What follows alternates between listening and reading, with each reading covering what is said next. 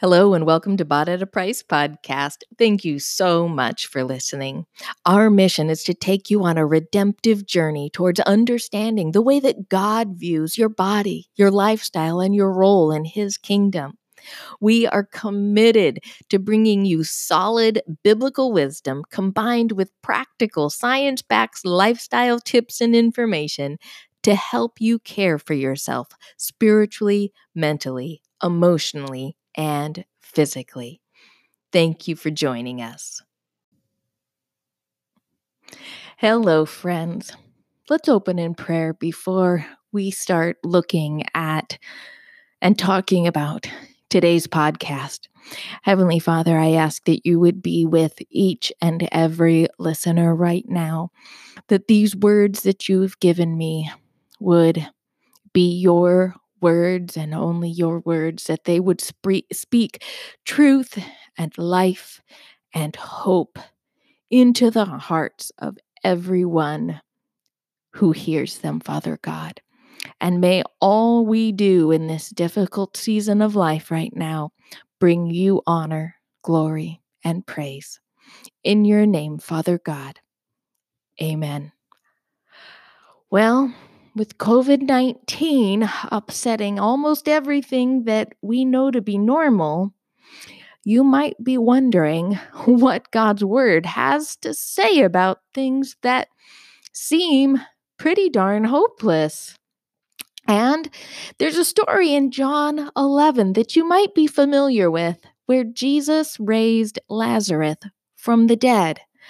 And that story had some very hopeless seeming events, like Lazarus dying despite Mary and Martha sending and asking Jesus to come and help. So today we're going to look at the meaning of Jesus' words in John 11 4.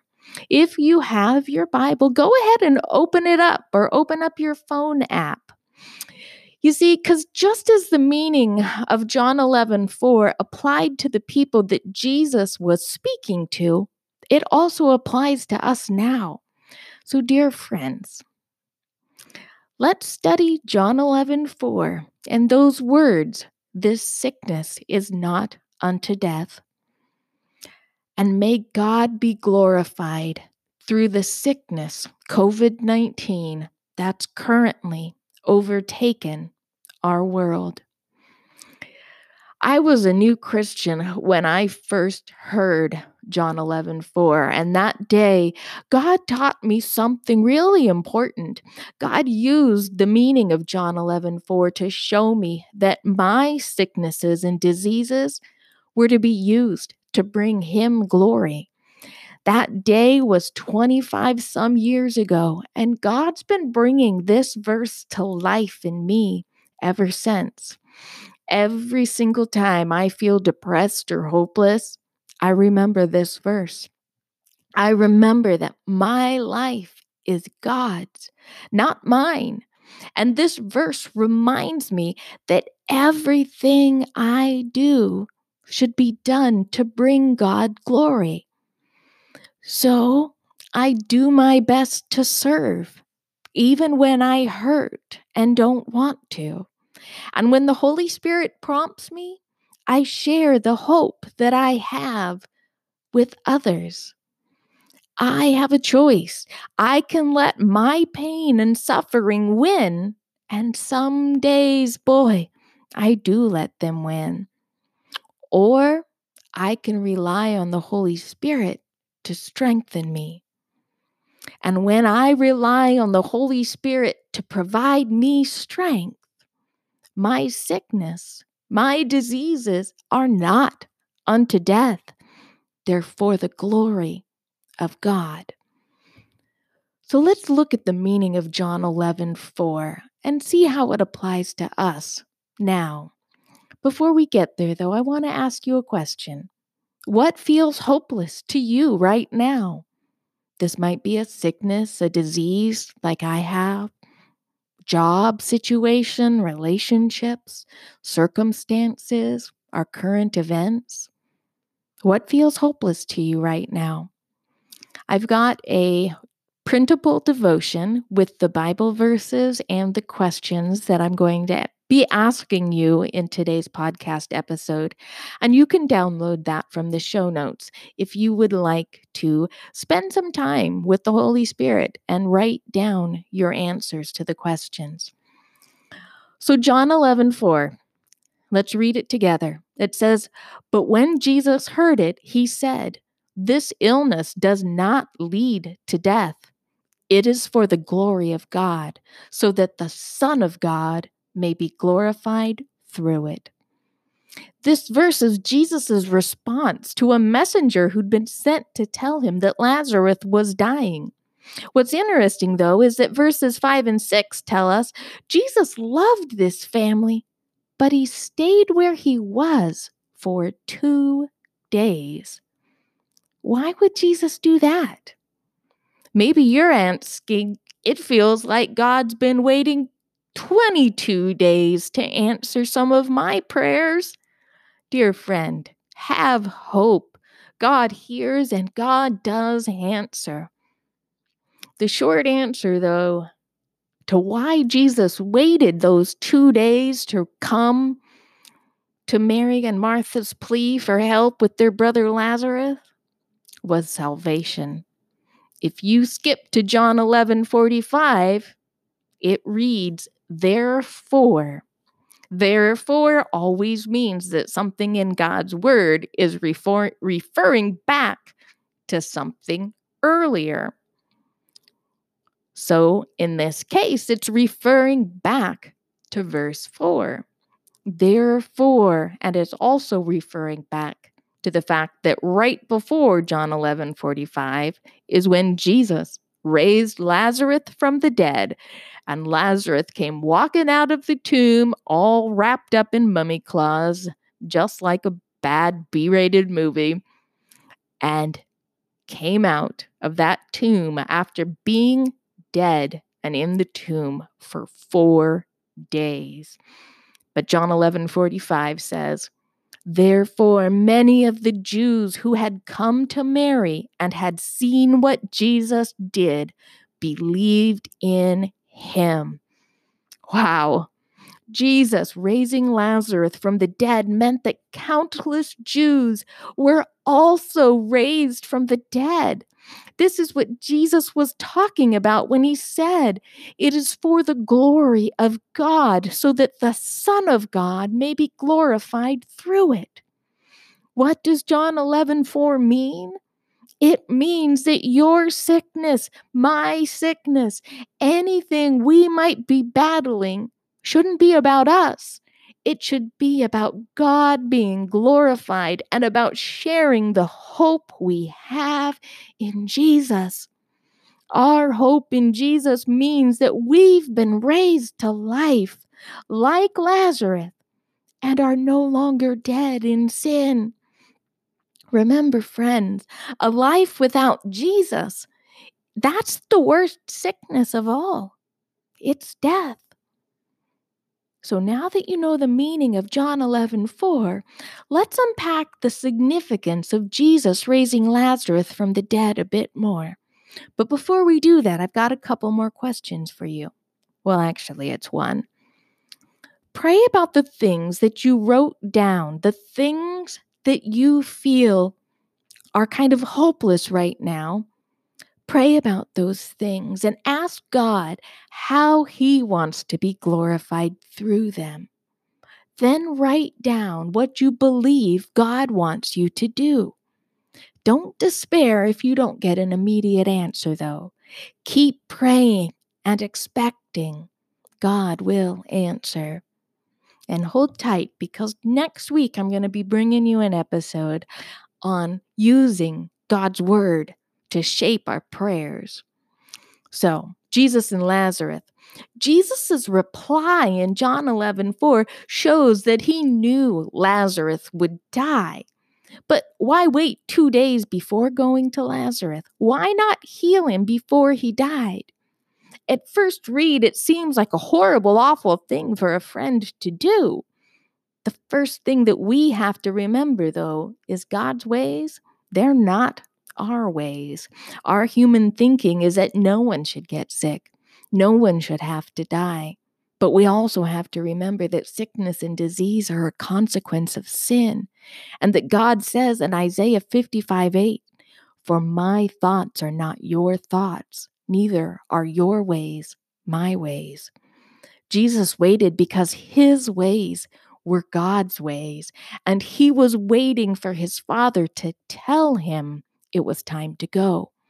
Jesus didn't wait because he was testing Mary and Martha's faith or because he wanted his beloved friend to die. No, Jesus waited because everything he did was done in step with his Father's will. Jesus knew that waiting would bring life giving salvation to many, many people. Remember, friend, God uses everything. And salvation of many people, that's priceless. That's something worth waiting for. Lazarus, though, he also was raised to life. So God showed his power as the Son of God, his power over sickness and death when he raised Lazarus from the dead. But this verse, it also symbolizes Jesus' death, burial, and resurrection, how his death brings life to all who are dead in sin. How Jesus' death, burial, and resurrection brought us new life, brought all people who call on the name of Jesus Christ new life. The significance of Jesus raising Lazarus from the dead is that when we choose Jesus, we're also raised from the dead. So if you're waiting like Martha and Mary for Jesus to show up, have hope, friend. God is never late. Now let's look. First, let me ask you your questions. I get sidetracked. What has God raised you from? Think about all, if you're a Christian, think about everything that God has raised you from. When I think about my life before Christ, wowzers, it was a hot mess. I was a dark, ugly, miserable person. And when I think of all that God has raised me from, he truly did raise me from the dead. And despite my sickness and disease, I have never been more alive. I have never been healthier than I am now. And it is all because of the power of God in me. So, what has God raised you from? And also, what are you still waiting for God to do? Or what prayer requests still feel unanswered.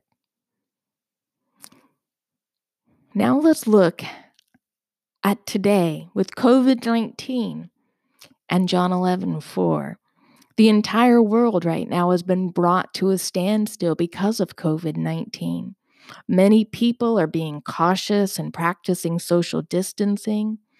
Some of us have been put under mandatory isolation commanded in the state where I live that we're not to leave our houses unless we have to go to the grocery store or have to go to the doctor's office.